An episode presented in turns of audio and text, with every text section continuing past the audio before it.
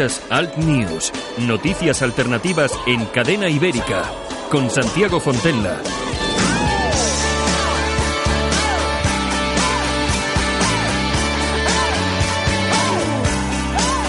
Bienvenidos. Esto es Alt News, noticias e información alternativas aquí en Cadena Ibérica. Emitimos desde los estudios de Cadena Ibérica en el País Vasco este programa que dura hoy un poquito más, aunque usualmente roza los 30 minutos. Hoy vamos a tener con nosotros eh, cosas que creemos que van a ser bastante interesantes. En todo caso, en principio, vamos a empezar por el principio. Saludos súper cordiales de Javier Muñoz, que está en la técnica, este que os habla, Santiago Fontenla. Vamos a tener dentro de unos segundos, vamos a hablar con Fran Blanco Argibay, que junto con Pedro Ángel López eh, realizan el programa Españoles por la Historia y van a emitir este sábado en ese programa un especial sobre la Fundación Francisco Franco, eh, Francisco Franco, todo lo que es el Valle de los Caídos y nosotros nos hemos aprovechado y vamos a emitir eh, una entrevista con el general de división Juan Chicharro, que es el presidente de la Fundación Francisco Franco. Vamos a emitirla, vamos a hablar antes con Fran Blanco, que nos explique cómo ha ido esa, esa reunión y esa entrevista, ese programa de casi dos horas. Y por supuesto lo vamos a tener aquí. Y tras ello, por supuesto, la revista de prensa con los titulares de la prensa alternativa en Internet con Yolanda Couceiro Morini.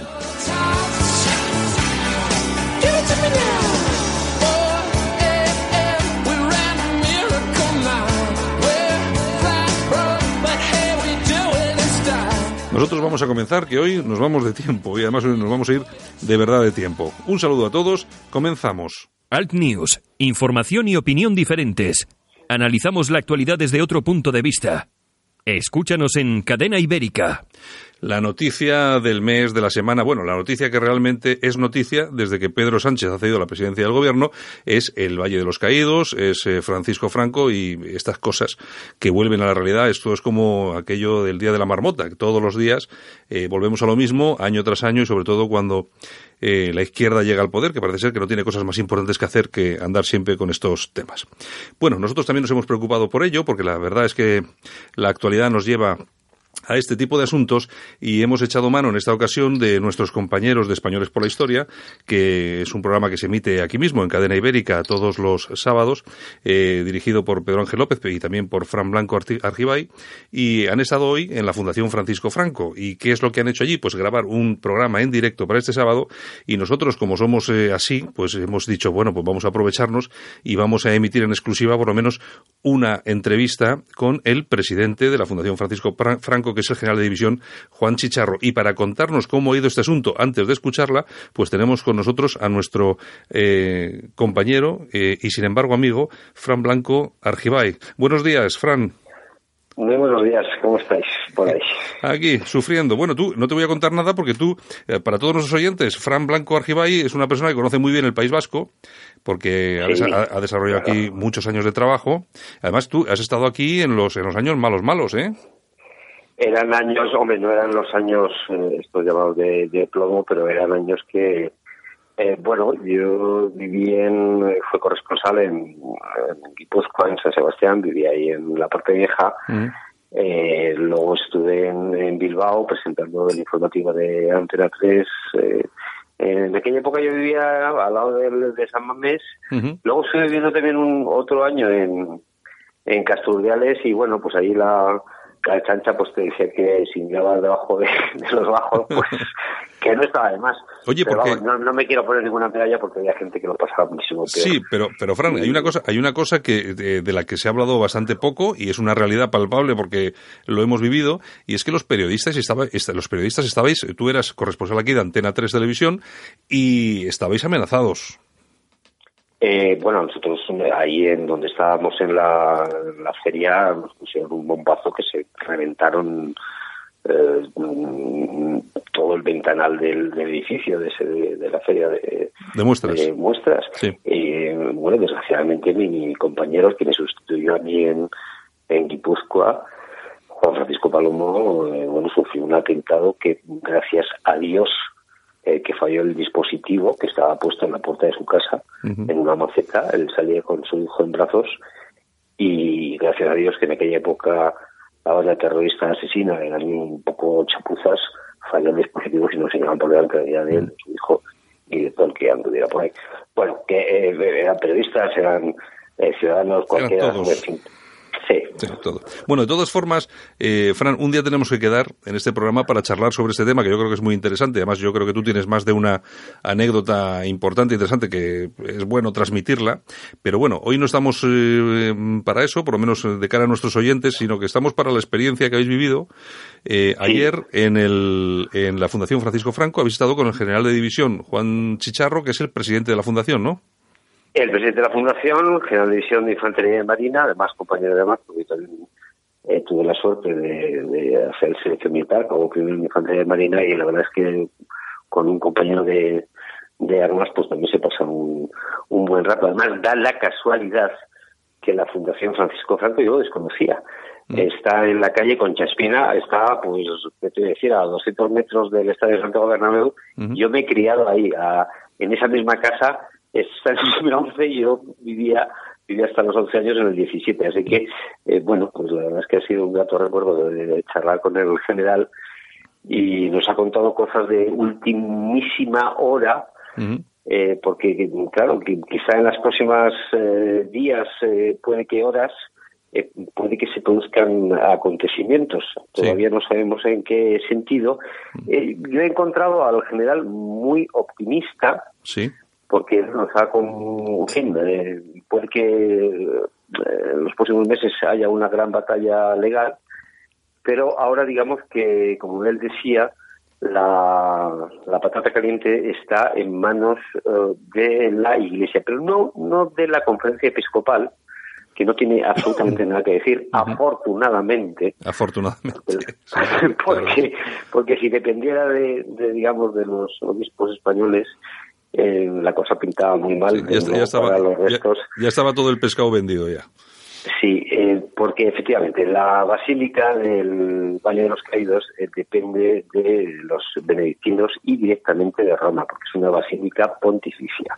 Al parecer, bueno, pues ya se han puesto en contacto con el padre Cantera, de ahí, que es el padre benedictino. Él, a su vez, lo ha comunicado a Roma, tiene que comunicarlo, y en principio eh, las autoridades españolas no pueden para nada, porque sería violar eh, en fin, una ley de, la Iglesia, de un concordato, eh, entrando y, y, remover los restos de no solo de Francisco Franco, sino como dijo hace un par de días la vicepresidenta, los restos de José Antonio que también se quieren mm. exhumar. Que también están ahí. La jurisprudencia, de momento, porque, como bien sabéis, hace unos días también eh, hemos conocido una sentencia del, del juzgado de lo contencioso de la administración número 2 de Pamplona, que ha obligado, como todo el mundo sabe, los restos del general Sanjurjo fueron exhumados, removidos de su cripta ahí en Pamplona, del Monumento a los Caídos y eh, trasladados la familia a Ceuta. Pero eh, esta sentencia obliga otra vez a devolver los restos del general Sanjurjo a, a donde estaban. Mm, lo que y eso, eso lo que abre es ciertas expectativas, ¿no? Ajá, cierta esperanza. Eh, y bueno, pues en el caso de que se hiciera lo mismo con, con los restos del general Franco y de José Antonio, la, la familia eh, siempre en acciones legales, que la ley eh, por supuesto, te pondría demandas. Eh, pues, eh, pero bueno, ya se sabe que este mundo de, de, la justicia pues es, largo.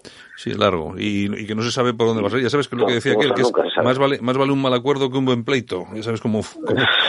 Sí, yo sabía otra, pero, pero no se puede decir antes. yo esté libre de un juez de entrada y algo que... no, no, digas nada por si acaso alguna vez nos, nos tiene que tocar uno y por si acaso lo que pueda pasar. Bueno, eh, oye, Fran, vosotros habéis grabado un programa hoy en la Fundación eh, que creo que dura dos horas eh, mm, con Pedro Ángel López y también tú y, alguna otra persona más, algún otro compañero más. estado con, con, muchos invitados, bueno, pues tratando un poquito de, contar un poco más lo que es eh, lo que supone el Valle de los Caídos, toda la historia, desmitificar y sobre todo desvelar eh, tantas mentiras que se han eh, dicho sobre la construcción del Valle de los Caídos, por darte algún dato. siempre hemos, estamos constantemente viendo en fin, que hubo prácticamente que esclavos, que trabajadores hmm. forzosos trabajando, que murieron en miles de, de, presos políticos, nada más lejos de la realidad, porque todos los estudios, los estudios hechos con documentación, con archivos del, del Valle de los Caídos, demuestran que la gente que estuvo allí trabajando, no más de, de, de 700, 900 eh, presos eh, políticos, eh, lo hacían en condiciones realmente...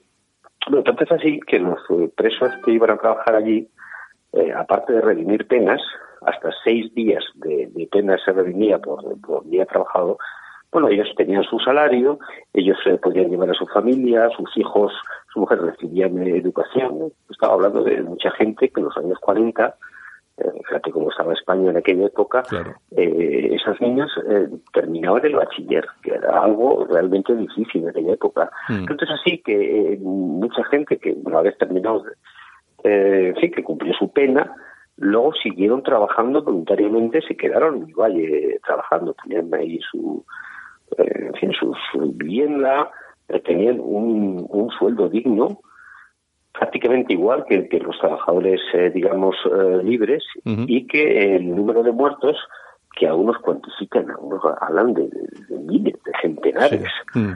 Bueno, pues en 20 años que duró la construcción del Valle de los Caídos, están registrados 15 muertos, que desde luego es una desgracia, 15 muertos eh, aunque fueran tres. Sí, efectivamente. todos, sabemos que cuando una obra pública, eh, en fin, pues datos, el, puente de Brooklyn en Estados Unidos hubo 16 muertos, en el Empire State hubo 7, en fin, que desgraciadamente una obra pública, pues siempre se producen accidentes y desgracias. Aún así, ya 15 muertos nos parece mucho, desde luego, pero de luego muy lejos de esas cifras que dan algunos medios de comunicación que hablan de centenares de Sí, lo, bueno, lo que, pasa es que esto ya sabes lo que es, que es un poco la propaganda y bueno, es lo que...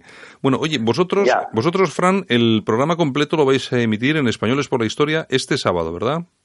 Este sábado, la gente que lo quiera escuchar en directo, pero bueno, sabes que son los cosas que cualquier horita, a lo mejor estás eh, conduciendo y tienes un viajecito, pues te lo pones y la verdad es que es eh, gente expertos que hablamos, gente muy bien documentada, y, la verdad es que hay sorpresas de, porque hay muchas cosas que se cuentan, desde luego no, no, fueron así. El Valle de los Caídos es un monumento que se hizo para intentar un poco homenajear a todos los eh, caídos de la guerra española y, y no es desde luego un memorial eh, para exaltar el, el franquismo, ni a José Antonio, ni. Muy bien. Bueno, pues si te parece, vamos eh, en un momento, en cuanto, en cuanto te despida, vamos a escuchar esa entrevista que vamos a emitir nosotros en exclusiva, aunque me imagino que también se va a poder escuchar en, en, vuestro, en vuestro programa. Y bueno, pues nada, simplemente darte las gracias, dar las gracias a todos. Gracias por estar tú aquí esta mañana también con nosotros. Eh, y por supuesto, gracias por, por ese, ese dibujo que has hecho de lo que has, de lo que has vivido ayer ahí en la, en la fundación. ¿De acuerdo, Fran? Gracias a vosotros porque vuestro trabajo y donde lo hacéis, pues la verdad es que tiene mérito doble y triple. Pues no, aquí no tiene, no tiene, no tiene más mérito que el, que el, normal y el, y el, habitual. Oye, Fran, un abrazo muy fuerte y, oye, nos tenemos que escuchar, tienes que volver a este programa para hablar un poco de, tu experiencia, ¿eh? Aquí en el País Vasco. ¿De acuerdo? Un abrazo. un abrazo muy fuerte. Chao. Alt News, información y opinión diferentes. Analizamos la actualidad desde otro punto de vista. Escúchanos en Cadena Ibérica. Sí, estamos con el presidente de, de la Fundación, Francisco Franco, el general Juan Chicharro, y vamos a preguntarle, vamos a empezar eh, por el por el principio de que nos cuente la última hora eh, el que está en contacto con familiares del general eh, yo no sé si nos puede aclarar a día de hoy cómo está el, el asunto. A ver, vamos a ver, parto, parto del principio de la base del intento del señor Sánchez de la exhumación de, del generalísimo Franco y de la reconversión del Valle de los Caídos en no se sabe qué, ¿eh? que para mí viene a ser algo parecido a un parque temático desacralizado. Eso es, esa es mi impresión al respecto, ¿no? ¿Qué es lo que va a hacer el gobierno al respecto? Bueno, pues parece que está decidido. De hecho, ayer Carmen Calvo lo dijo y el ministro del Interior también lo dijo. Y lo que no sabemos exactamente cuál es el procedimiento que van a seguir para ello porque eh, es necesario aquí aclarar que eh, es un problema ciertamente muy complejo y no tan sencillo como, como lo quieren hacer aparecer a la opinión pública. Y digo que es complejo porque, de una parte, está, hay dos, dos, dos, tres factores importantes a tener en cuenta. El primero de ellos es la, la, negativa de la familia a la exhumación del cuerpo. La familia es, conforme al marco legal presente, es la dueña de, de los restos, que no es un cadáver, no son restos cadavéricos por la sencilla razón de que está embalsamado, lo cual es un matiz importante a tener en cuenta. Eso, eso por una parte. Y por otra parte, eh, ciertamente importante, y, no lo digo yo, que yo no soy jurista, pero sí me he leído profundamente pues el informe que la Comisión de Expertos en el año 2011, donde sí que había juristas eminentes, importantes eh, aclaraban bien y dejaban bien claro que así como el, resto de, los osarios, pues bueno, pues podría haber dudas al respecto de, la categoría que pudieran tener como cementerio, es indubitable que tanto Franco como José Antonio, que están situados entre el altar mayor y el coro, están en, en plena zona sagrada. Es decir, en una basílica sagrada, una basílica pontificia y por lo tanto una basílica inviolable, sujeta al derecho canónico es decir, ahí el derecho civil no tiene intervención, lo cual hay un conflicto de, digamos que, de, intereses jurídicos al respecto de cómo actuar ahí. Sin el permiso de la comunidad benedictina, que es la quien tiene por otra parte, la orden de custodia del, del, cuerpo del generalísimo, por orden del rey Juan Carlos I, pues, por cierto, no revocado ¿eh? Eh, hasta el momento, pues eh, no es posible ningún tipo de intervención del gobierno que no puede interferir en, el derecho de la libertad fundamental de, de religiosa y de culto entre otras cosas, amparado en los acuerdos Iglesia-Estado de 1979, por lo que no vemos exactamente cómo puede llegarse a dar esa, esa, esa, esa posible intervención eh, de un punto de vista legal, y menos en 10 o 15 días como quiere hacer el gobierno. ¿no? Esa es la situación en la que nos encontramos en este momento. Es decir, la familia ha escrito al prior, de, padre cantera de la, de la comunidad benedictina, exponiendo su, su oposición a la sumación, y el padre cantera, que es consciente de su obligación como prior, pues eh, no sé exactamente lo que habrá hecho, pero yo entiendo que se habrá dirigido a Roma, que es de quien depende porque también se ha hablado aquí mucho de que si el arzobispado de Madrid ha dicho esto o si Monseñor Blázquez de la conferencia episcopal ha dicho aquello, cuando ni la conferencia episcopal ni el arzobispado de Madrid tienen nada que decir en este, en este caso concreto, porque su, digamos que sus competencias respecto a, a la abadía son exclusivamente de orden sacramental o recomendaciones, pero en ningún caso jerárquico para nada. Por lo tanto, será Roma quien decide, le dé las instrucciones a la comunidad benedictina al respecto y a, partir de ahí veremos qué es lo que puede suceder. Es un problema ciertamente complejo. Nosotros de aquí, desde la Fundación, pues sí nos estamos preparando ante las diferentes alternativas que pueda haber y si no se ajusta a derecho, pues la, la norma que establezca el gobierno, pues sin duda la impugnaremos. Y esta es la situación que hay en estos momentos. Más no hay porque no sabemos qué es lo que va a hacer. O sea, se atisba una batalla legal en toda regla. Digamos que de momento ahora la pelota está, eh, el padre Cantera entiendo que le ha transmitido a Roma eh, esta petición del gobierno. Eh... Eh, lo desconozco, eso lo desconozco, ese, ese detalle en concreto lo desconozco. Pero mi intuición me dice que sí lo habrá hecho. Evidentemente, seguramente, lo lógico, es lo lógico. Lo lógico es que le haya pedido instrucciones a su superior jerárquico, ¿no? Que como responsable de la, de la, de la abadía, de la abadía del Valle de los Caídos, y con dependencia directa del sumo pontífice, pues entiendo yo que se habrá dirigido a Roma. Pero eso es una, una interpretación mía que no le puedo corroborar de que sea así. Sí, eh, bueno, si nos uh, atenemos al último uh, precedente eh, jurídico eh, con respecto al general Sanjurjo, que fue sumado de, del Monumento a los Caídos en Pamplona, trasladado eh, recientemente, ¿fue antes de ayer o hace Fue dos o tres ayer, ayer, ayer. Ayer. Ayer. Eh, Bueno, ayer, ayer salió, ayer salió la sentencia. La sentencia del juzgado contencioso eh, número 2 de Pamplona Número dos de Pamplona. que obliga a restituir los restos del general Sanjurjo a, a donde estaba. Afirma- afirmativo. Esto, digamos que ya es una buena señal que, eh, en fin, que el, Es- el es un- futuro legal Es un precedente porque evidentemente al chocar, al chocar el derecho canónico con, con un posible mandato judicial consecuencia de un acto administrativo del gobierno, pues seguramente se irá, acabaremos en el contencioso, contencioso administrativo. Y, efectivamente ahí está el caso del general Sanjurjo, donde ha sido el contencioso administrativo el que, ha dictado sentencia al final. ¿no? Aquí pudiera llegar siendo bastante más complicado, porque aquí entra en juego el derecho canónico.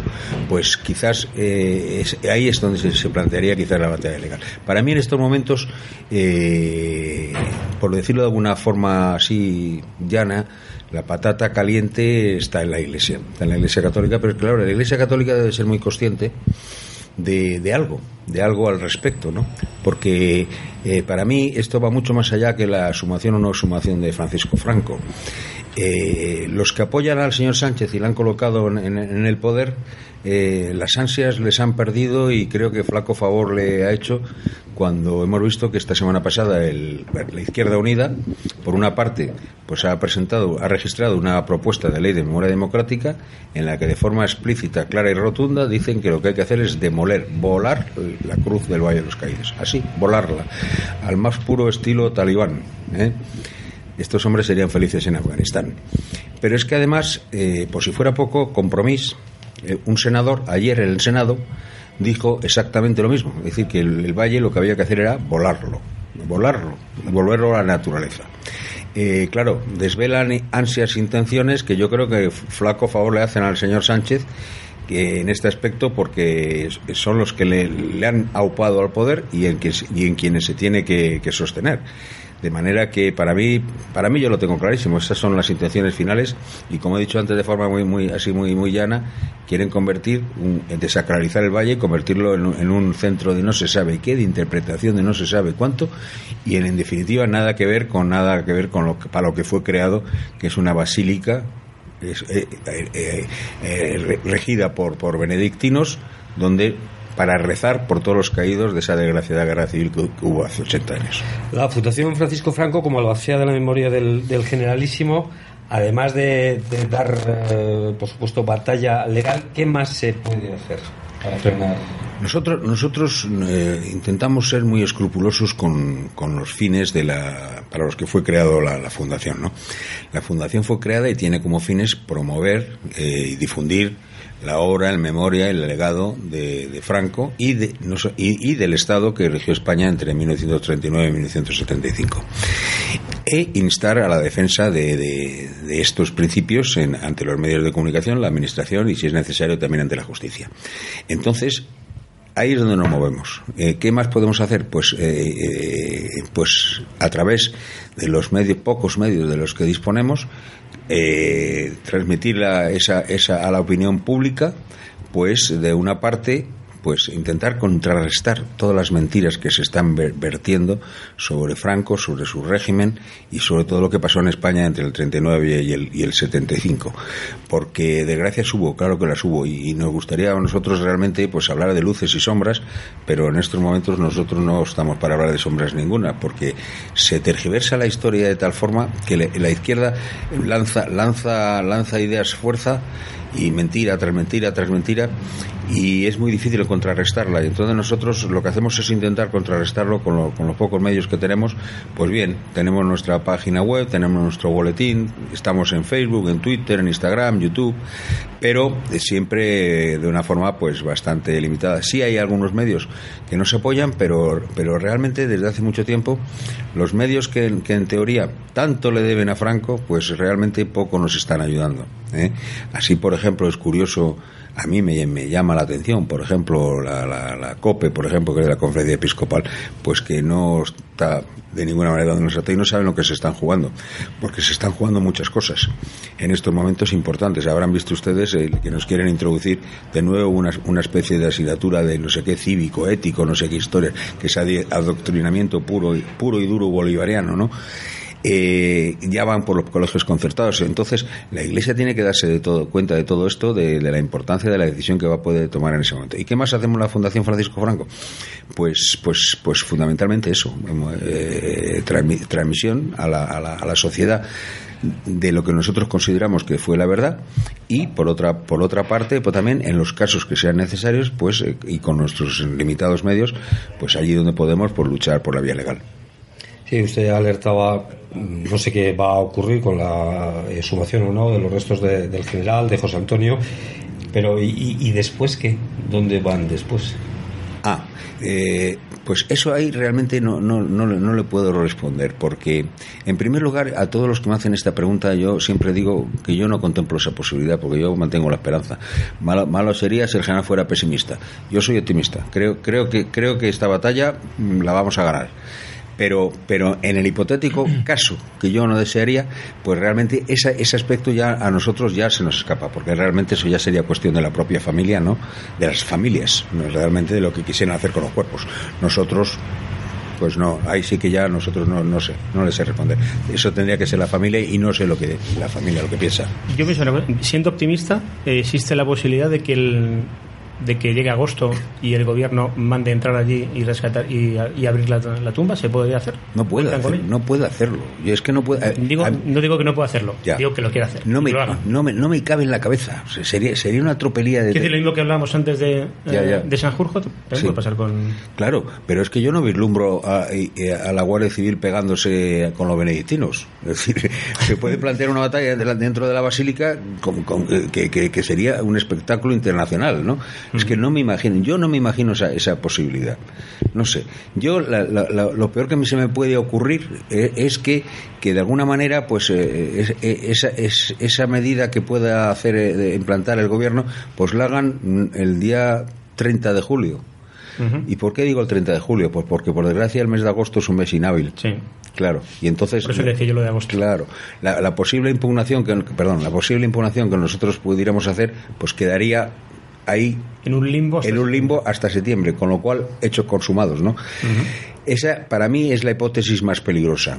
Pero bueno, también somos optimistas porque eh, la inhabilidad del Tribunal Supremo no es completa, es decir, hay hay hay, una hay una guardia, ¿eh? con lo cual pues veremos a ver cómo sucede. Y se ha contemplado quizá eh, estos días porque incluso han puesto fecha el 18 de julio, en fin, estos días de, de medio vacaciones realizar algún tipo de vigilia o con simpatizantes. Eh, vamos a ver, vamos a ver. Es asombroso y, que, por ejemplo, los, los, los medios no, no estén dando cuenta de que en estos momentos la asistencia al Valle de los Caillos en estos momentos es masiva.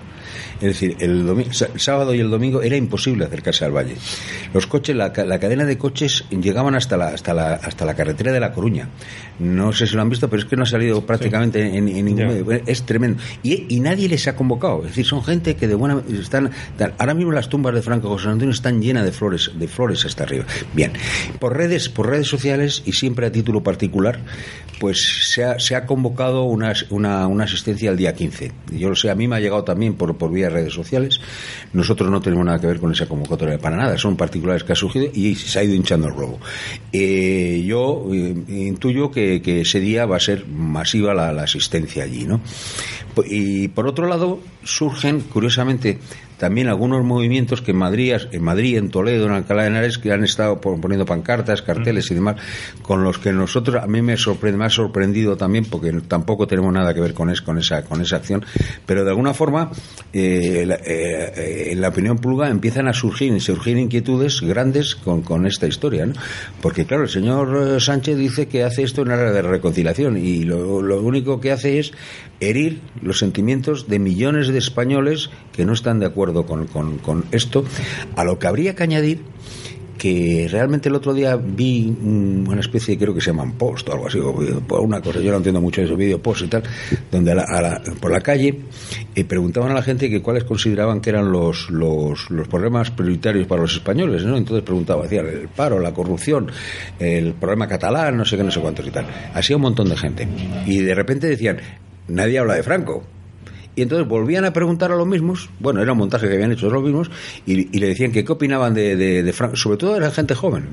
mucha gente decía... ¿Quién era Franco? ¿eh? que quién era Franco, pues probablemente que quién era Franco y que, y que si está allí, pues que siga. Oiga, y si quieren hacer un cementerio de no sé qué, pues que lo hagan, ¿no? Pero, pero, pero que no es un problema prioritario para la opinión pública, ¿no? Yo tengo la impresión, no sé si el señor Sánchez habrá leído a, a Noam Chomsky, que es, que es un, es un escritor bastante de izquierdas, en un libro que se llama Requiem por USA, donde dice algo así, pero, pero dice a veces cosas muy acertadas, ¿no? Dice, y yo me, quedé con una frase, decía, que cuando los gobiernos no saben qué hacer, ¿eh? pues lo que hacen es desviar la atención de la opinión pública hacia asuntos marginales. Y aquí ahora mismo estamos todos peleándonos por Franco y aquí nadie habla de los verdaderos problemas de España, ¿no? Pues eh, bueno, a lo largo del programa vamos a hablar de del Valle de los Caídos, eh, la idea, la realización, eh, todo lo que se ha tratado. Vamos a tratar de, desvelar las grandes mentiras que se han dicho, que si los esclavos, que si los prisioneros, que si... En fin, muchas mentiras una detrás de otra. Y, antes de despedir al, general, bueno, a mí me ha en fin, congratulado que, que sea usted optimista, porque no sé, la verdad es que lo vemos que tiene muy mala pinta, que se van a salir con la suya. Es aquello del optimista y yo, soy, yo soy optimista y no se van a salir con la suya. Y en cualquier caso, además le diré una cosa. Eh, esto es una batalla. Es una batalla dentro de una guerra, ¿eh? una, una, batalla ideológica dentro de una guerra ideológica. Y los españoles tienen que darse cuenta de lo que está sucediendo. Pero en concreto, esta batalla yo creo que la vamos a ganar como tantas otras que se ganaron. Luis, ¿tu opinión cuál es? Estoy totalmente de acuerdo con el general. La vamos a ganar por muchísimos motivos. No se puede pensar que vayan a estar atacando sin generar respuesta. No tienen ninguna razón y en última instancia la propia desunión que hay entre ellos les va a traicionar. El exceso de agresividad que ha demostrado la propuesta de Izquierda Unida va a despertar a mucha gente. Lo que creo que hay que plantear esto es sin caer en el error de acusarse recíprocamente. No todos estamos en la misma línea. Hay gente que, por ejemplo, si no se da cuenta Ciudadanos, pronto se dará cuenta de que en cuanto sean el partido mayoritario y sobrepasen al PP, pasarán a ser fascistas y franquistas. Les guste o no les guste, hayan nacido todos después de Franco. Esto es un ataque para desprestigiar a una mitad de la opinión española. Entonces, eh, antes o después se darán cuenta, pero no tenemos que andar con ataques. El obispo de Madrid podría ser diferente, no me gusta, pero no me voy a dedicar a atacar al arzobispo de Madrid. Eh, tenemos que procurar crear un frente común positivo. Y soy optimista en eso porque creo que ese frente común positivo va a hacer más cosas que el frente negativo, que es tan negativo que se destruye. Pues hay gente que piensa que Sánchez sí ha ganado, ¿no? Porque eh, va a argumentar que la derecha es la que ha impedido eh, que, Franco salga de allí, se va a hacer más podemita que los podemitas y va a ganar las próximas elecciones.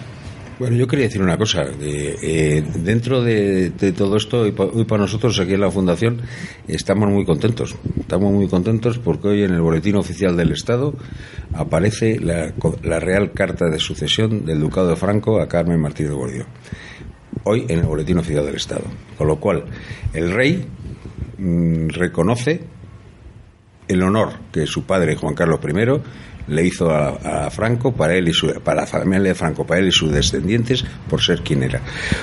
Supongo que hoy en la izquierda estarán estarán eh, ahora mismo mm, sufriendo terriblemente, porque hoy sale publicado en el Boletín Oficial del Estado ¿eh? la concesión del Ducado de Franco. Ya está, yo acabo, acabo, acabo de ver. Está firmado por el ministro catalá. El ministro catalá, probablemente a lo mejor fue la última firma. ¿eh? Y. Pues, sí, yo quería preguntarle también, eh, porque la Fundación Francisco Franco también ha sido objeto en los últimos meses eh, de críticas, incluso de mm, amenazas más o menos veladas de ilegalización, en, fin, en virtud de esta ley de memoria histórica no son, no, no son amenazas veladas, son, no son, son hechos, hechos, hechos directos. Es decir, de hecho, hubo una propuesta en el Senado eh, que pedían explícitamente la legalización de la Fundación Francisco Franco. ¿no? Pero bueno, yo ahí estoy muy tranquilo. Ahí estoy muy tranquilo en el sentido mientras, mientras el Estado de Derecho no se quiebre porque claro, no hay forma de, legalizar la Fundación Francisco Franco, en tanto en cuanto, ellos lo saben, es que además lo han dicho, que la vía sería eh, establecer un, tipo de delito en el Código Penal que sería hacer apología del franquismo. Pero claro, eh, eso choca directamente, frontalmente con la Constitución española, porque claro, eh, ¿cómo, cómo, cómo, se come eso cuando la Constitución española dice que todos los españoles, a ningún español se le puede discriminar por sus ideas? El artículo 16, si no recuerdo mal, dice que, ningún, que la Constitución garantizará la libertad ideológica de las personas. el artículo 20 y que, que, se garantizará la libertad ideológica de cátedra de expresión y demás. Es decir, que es un, es un artículo que choca directamente contra, contra, contra, contra la propia Constitución. O sea, sería inconstitucional por completo. Pero claro, es que además a mí me hace mucha gracia esto cuando se meten con la Fundación Francisco Franco y se olvidan de que hay fundaciones, por cierto, con muchísimo dinero, como la Fundación Federico Engels, que se dedica a hacer proselitismo puro y duro de, Stalin, Lenin, Trotsky, etcétera. Y tienen mucho dinero porque hasta montan una caseta en, en, en, en el retiro, que eso cuesta dinero. ¿eh? Y además, pues con absoluta tranquilidad. Bueno, a mí no me gusta, para nada, para nada, pero bueno, ahí están. Hay otra que se llama Largo Caballero, ¿eh? define Largo Caballero, ya sabemos quién fue Largo Caballero, no me voy a extender aquí. Hay otra que se llama Fundación Sabino Arana, supremacista racista, es decir, eh, sería realmente complejo que, la Fundación Prieto Fundación que, se llevó, el, que se llevó el dinero del, del Vita Fundación a Negrín. Por eso lo tiene Fundación Juan Negrín que en Canarias que además tiene unos premios enormes y va mucha gente. Es decir es que es, es, es se contradicen ellos mismos. Es decir es, es eh, absolutamente liberticida el intentar y en general, ¿de qué vive la Fundación Nacional Francisco Esta, de las subvenciones pura y dura de los benefactores, nada más. A nosotros nos acusan de, subvenciones, es continuo. Yo, yo mm, me meto en Twitter de vez en cuando, me gusta mucho porque todo lo que soy ahí. la cabeza. Es, prefiero no verlo, pero lo de las subvenciones es, es recurrente porque nosotros es cierto y siempre lo he reconocido siempre que me han preguntado que entre el 2003 entre el 2000 y el 2003 la, fundación recibió 148.000 euros para digitalizar y micromilfar un archivo privado que, tenemos aquí. Tiene un valor histórico Tiene un valor histórico. Bueno, no, no tanto como, como, como dicen, porque realmente la mayoría de lo que tenemos aquí no son originales, son copias. Es decir, por ejemplo, de cualquier asunto de Estado que Franco trataba, el original se quedaba en el Ministerio de, que fuera, el Ministerio de Industria. Y Franco, en los importantes, se quedaba una copia. Esos son los que tenemos aquí. ¿Eh? Esos son los archivos que tenemos aquí. Bien, todo esto está digitalizado y microfilmado y está ahora mismo en la sala de investigadores del Archivo Histórico Nacional. Es decir, aquí vienen investigadores, ahí mismo ahora hay una señora, ¿eh? que vienen periódicamente Vienen aquí, lo, lo, miran y sacan, sacan lo que quieren. Lo podía hacer en Salamanca perfectamente igual, pero es más cómodo venir aquí. Pero para eso sí que se recibió una subvención. Sí, pero eso no es una subvención, eso es una ayuda que da, el Ministerio para digitalizar. Ministerio de Cultura. Sí, sí, sí. Pero es lo único, es decir, nunca jamás. Subvención como cualquier fundación, como cualquier asociación, no, hay ninguna. Nunca, nunca. Nadie puede sacar un documento que diga la fundación cobra todos los años 25.000 Aquí la fundación vive de los benefactores, que ya se llaman. ¿De los socios? De los socios o afiliados O, que aportan su dinerito, a quien aporta 10 euros y a quien aporta un poquito más. El que pueda. El que pueda. ¿eh? Toda ayuda es agradecida. Así es. Pues muchísimas gracias, general. Eh, vamos a estar muy pendientes de. porque estamos igual ante unos días cruciales para. Eh, en fin, ver el desenlace de todo esto y bueno, pues seguiremos un poco apoyando.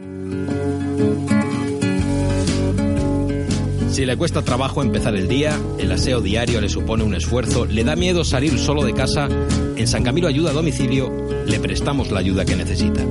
No deseche la idea sin conocer nuestros precios. Consúltelos en sancamilo.info y a través del teléfono 911-697-999. 911-697-999. Todo nuestro personal está capacitado y asegurado según legislación vigente. San Camilo ayuda a domicilio. Llame y déjenos echar una mano.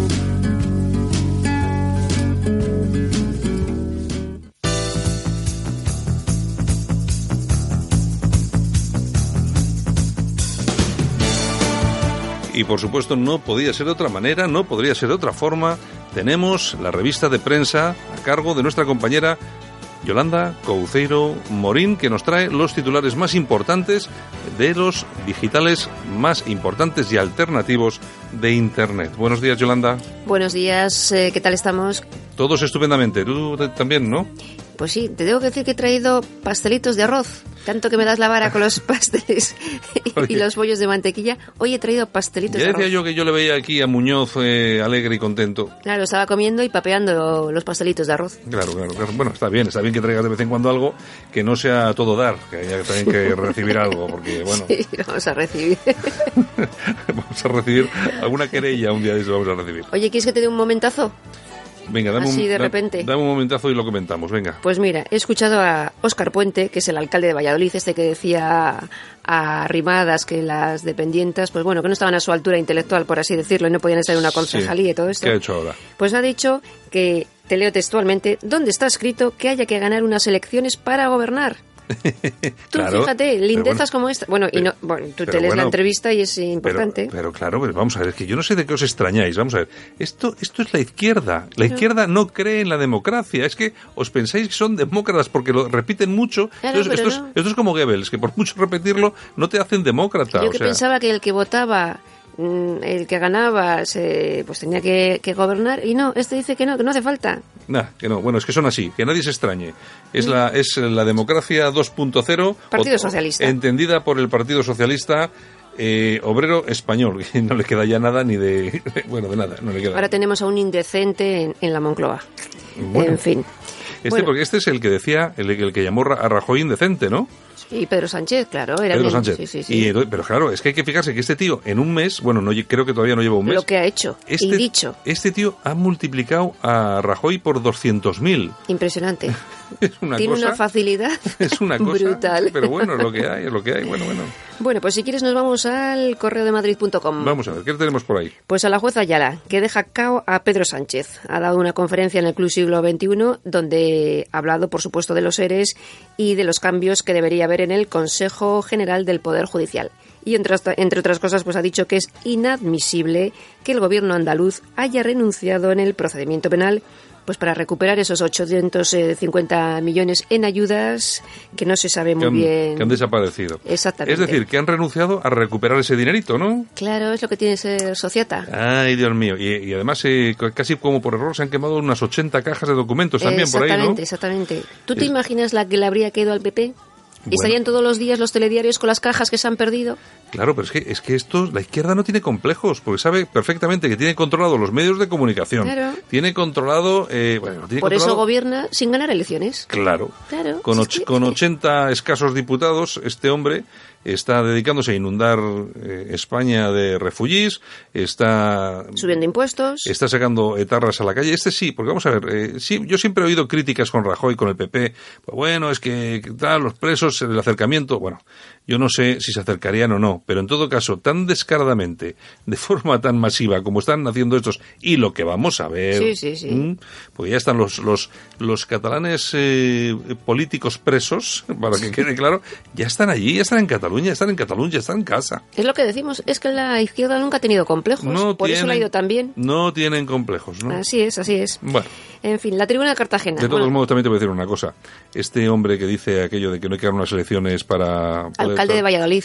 Bueno, dice la verdad. Tampoco miente. Claro, ahí están Porque- ellos. Porque Pedro Sánchez está gobernando. Pues por eso mismo, claro. Exacto. ¿Qué más tenemos? Bueno, la tribuna cartagena.com, que te acuerdas que ayer te comentaba que iban a rodar hoy Terminator. Una, Sí. Bueno, pues, pues han pillado a un menor robando una caja del rodaje de Terminator. Le ha faltado tiempo para ir y pillar. Sí. Un brazo de esos o algo articulado En o alguna fin, cosa. fin, Pues eso, le, le han Pero, pillado. le el, han mayor, pillado, ¿eh? ¿El mayor de qué nacionalidad era? ¿Lo sabemos? No sabemos, no sabemos. Bueno. El menor. Bueno, el menor. Pero pillado está, pero ya ves, ¿no? O sea, chas, llega Terminator Schwarzenegger a Cartagena y lo primero que hace es robar una caja. Es que eh, todos estos de, que hacen los guiones de, de ciencia ficción, eh, lo primero que tienen que hacer es viajar al, al país de la ciencia ficción, que es España. España. Entonces Ex- aquí, ex- entonces aquí van a ver realmente lo que es ciencia ficción. Van a ver cosas que no han visto jamás en, en ningún otro punto del universo. Porque solo pasa ya aquí en España con X. Nada, nada, nada. En fin, nos vamos a casoaislado.com, ¿te parece? ¿Qué tenemos?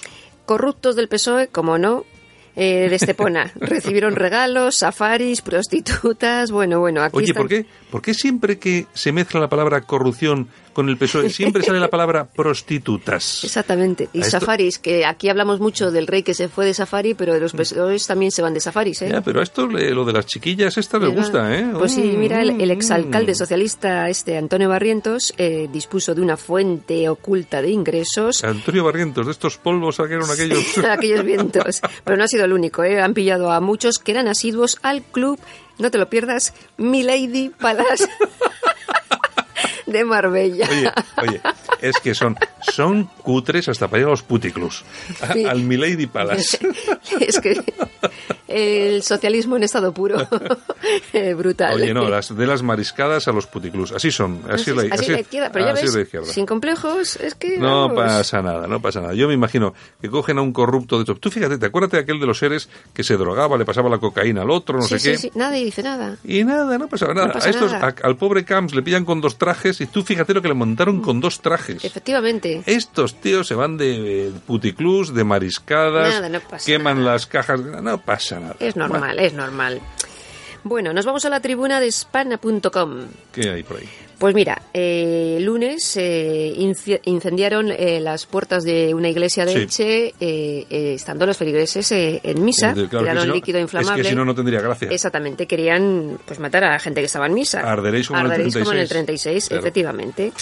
Y bueno, no les han detenido y por supuesto, la COPE y TCTV no han dicho nada, ¿no? No es de la conferencia episcopal y todo Sí, pero yo creo, que, yo, creo que están, un, yo un tupido velo han pasado por ahí, ¿no? Por yo creo que están divorciados ya casi. Yo no he escuchado nada en ningún medio que mm. han querido... No, mm, pero esas cosas, esas cosas crean alarma social, por lo tanto no se comentan demasiado. Vaya usted a la iglesia que a lo mejor le tiran algo inflamable a la puerta y cuando salga ya no puede salir, se mm. quema viva. Bueno. Bueno, nos vamos a ramblalibre.com. ¿Qué tenemos por ahí? Puesta plana al borde de la muerte. En la cárcel de Picasen están bastante preocupados, ha tenido que ir bastantes veces al, al hospital y dicen que sería mejor que cumpliese condena, pues evidentemente en su casa y muchos dicen que esto es un ensañamiento judicial con Aquí plana. Está pasando exactamente lo mismo pero más grave todavía, pero bueno, lo mismo que pasó con Rita Barbera. Igual. Estamos crucificando a personas a las que no se les permite tener el derecho a la presunción de inocencia. A Camps lo trajeron por el camino de amargura por dos trajes, ¿eh?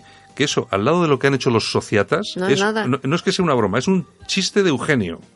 Tenemos a Rita Barberá jamás imputada por nada, pero con el San Benito de ser una ladrona y murió de un infarto masacrada por toda esta gentuza y el abandono de su partido. exactamente. Y, ahora Zaplana. Y ahora tenemos a Zaplana que yo no sé lo que habrá hecho, pero si a los presos etarras, oye, perdona. si a los presos etarras se les permite salir de la cárcel cuando tienen eh, cáncer, como a Bolinaga, que después de salir de la cárcel se pasó tres años tomando vinos por, por el barrio de su, de su ciudad, ¿eh? ¿cómo, no se puede, ¿cómo se puede mantener en, en, en, prisión a Zaplana cuando se sabe, además es evidente, que el hombre está no mal, peor? Tiene un cáncer de leucemia.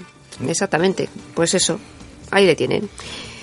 Nos vamos a la tribuna del País Vasco.com. Casi 100 actos de enaltecimiento del terrorismo en los primeros seis meses de 2018. Solo. COVID ha contabilizado exactamente 99. 44 en Guipúzcoa, 22 en Vizcaya, 21 en Navarra, 8 en Álava, 3 en el resto.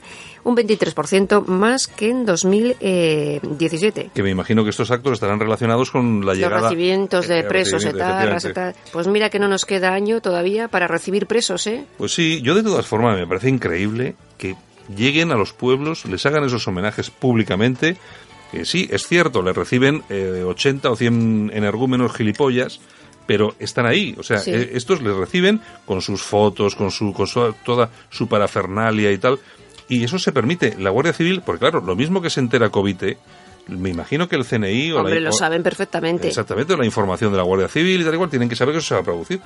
¿Cómo se permite? ¿Por qué? Porque no queremos líos, no queremos problemas. Pero es que se han permitido siempre, no ahora solo, se han permitido siempre. Mm. Siempre, a los siempre. etarras se les ha recibido aquí como héroes. Siempre, siempre ha sido así. O sea que... Bueno, Bueno, pues nos vamos con Toñejas. a ver. ¿Qué te ¿a- parece? ¿A quién le vamos a dar una toñejita? Unas cuantas, a los estibadores.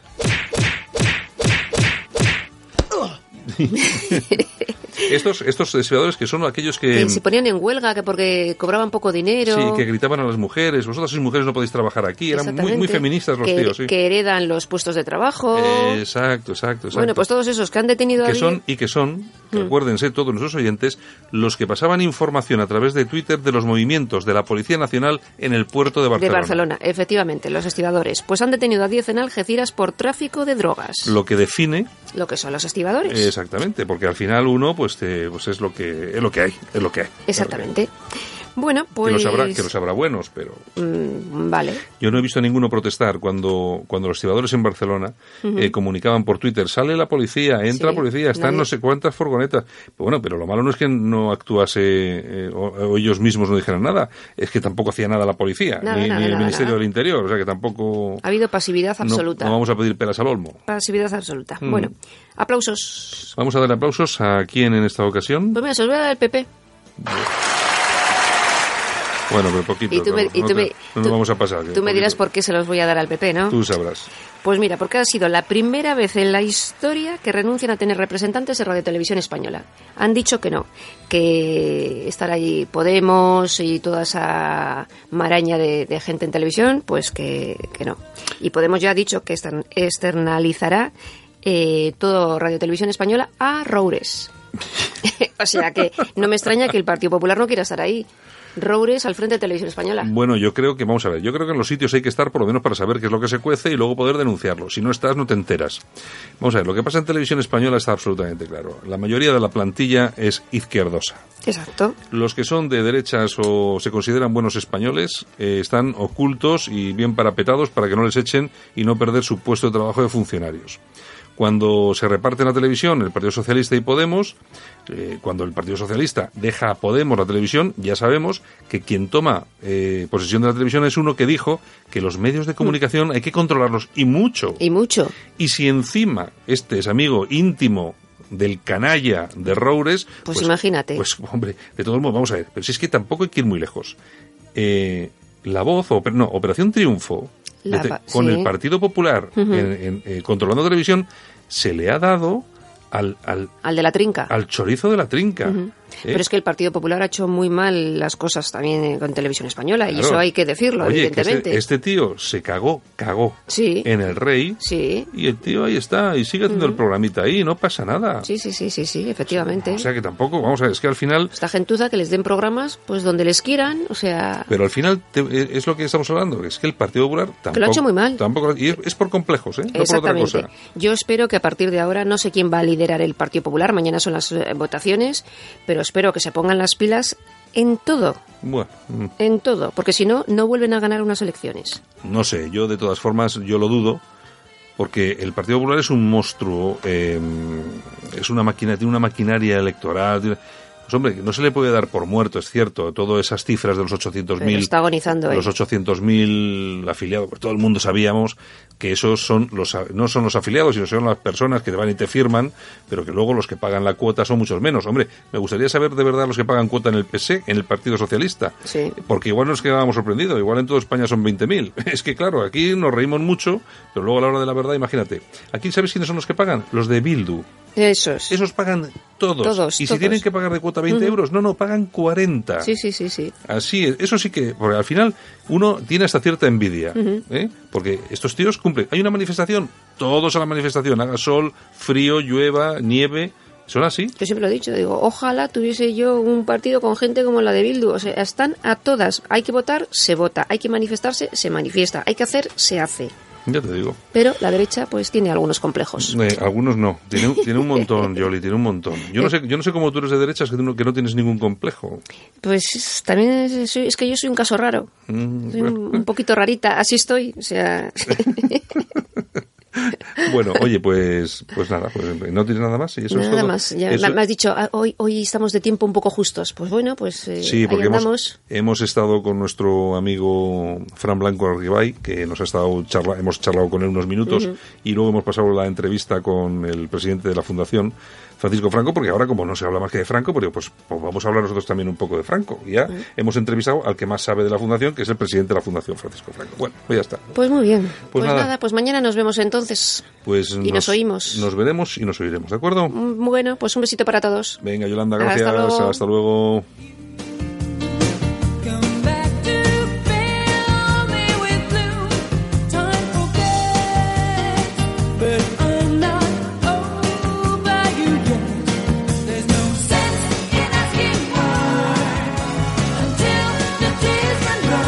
Los titulares de la prensa alternativa hemos eh, tocado algunos de ellos, no todos por supuesto. Recomendamos efusivamente que os paséis por esos digitales alternativos y echéis un vistazo a sus contenidos porque seguramente que más de en un caso os van a sorprender. Y nosotros que vamos finalizando el programa, nos vamos a ir ya escapando. Eh, hoy sí que vamos un poquitín de tiempo bastante apuradillo, por, precisamente por esa entrevista que hemos pasado con el presidente de la Fundación, Francisco Franco. Nos ha explicado algunas cosas interesantes y tenemos también que escucharlo en el programa de Españoles por la Historia que se emite en esa misma cadena el sábado, pero que luego también estará disponible, por supuesto, en los podcasts aquí en cadenaibérica.es.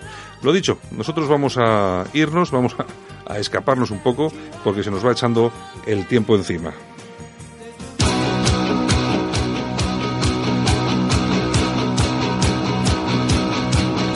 Saludos super cordiales de Javier Muñoz en la técnica, este que os habla Santiago Fontela y a todos nuestros colaboradores. Hoy han estado con nosotros Fran Blanco Artigay y también Yolanda Coutero Morín. Lo dicho, mañana nos vemos. Un abrazo. Chao. 1582